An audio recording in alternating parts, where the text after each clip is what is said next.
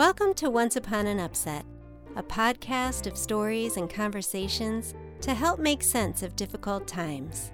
I'm your host, Jessica Laurel Kane. This week's episode is a conversation for adults called What Are You Carrying?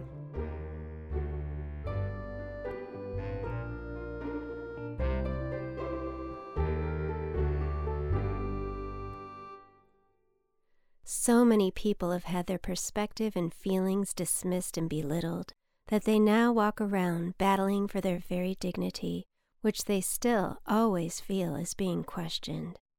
The feeling of needing to fight to be heard is so ingrained, it's like a lens they wear.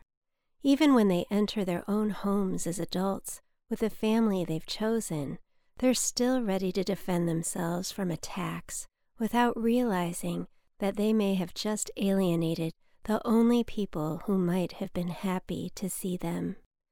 It's a tangled up mess, with the weight of one person's blind spots becoming other people's burden. One of the hardest things for a triggered person to do is see another way to look at the situation by considering other people's feelings.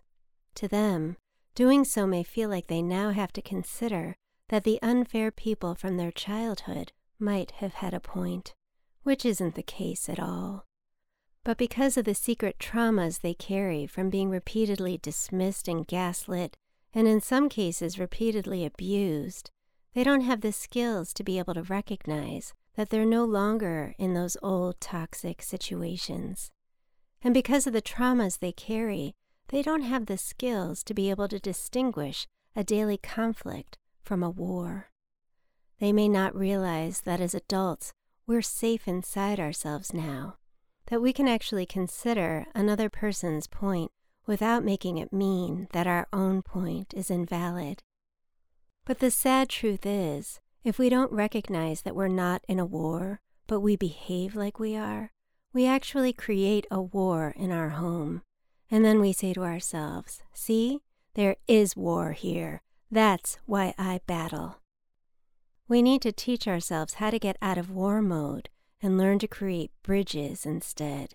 Bridges to connect our perspectives, to understand each other better, to let go of right wrong and offense defense for the sake of creating the kinds of connections that make life softer and easier instead of stressful, so that we aren't always causing the people around us to have to work so hard to avoid our dangerous edges.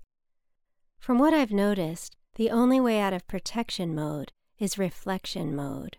To practice being in the present moment by first reflecting our own feelings, whatever they are, and by asking ourselves if these feelings are reactions to what is happening right now or a reaction to something unresolved that occurred long ago. We can stop time traveling to those old wounds and enter the moment we're in right now. And in this moment, you may actually realize that the people in the space with you right now are on your side. And knowing that, you can begin to practice reflecting these other people's feelings without scratching those old mosquito bites of needing to defend yourself, because you will realize that just as your feelings and perspective matter, so do theirs. We can be the kind of person for ourselves and our families that we so desperately longed for as kids.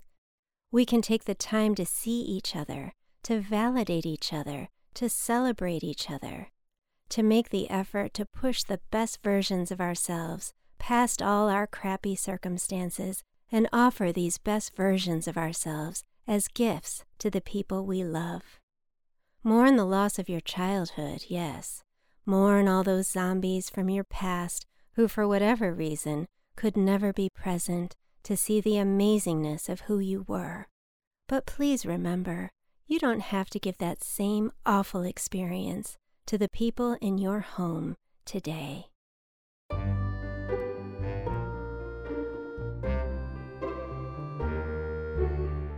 You've been listening to Once Upon an Upset. This week's episode was written, produced, and edited by me, Jessica Laurel Kane and the music was made by Jerome Rossen at Freshmade Music. For illustrations, merchandise, and more, please visit onceuponanupset.com. And don't forget to subscribe. See you next week.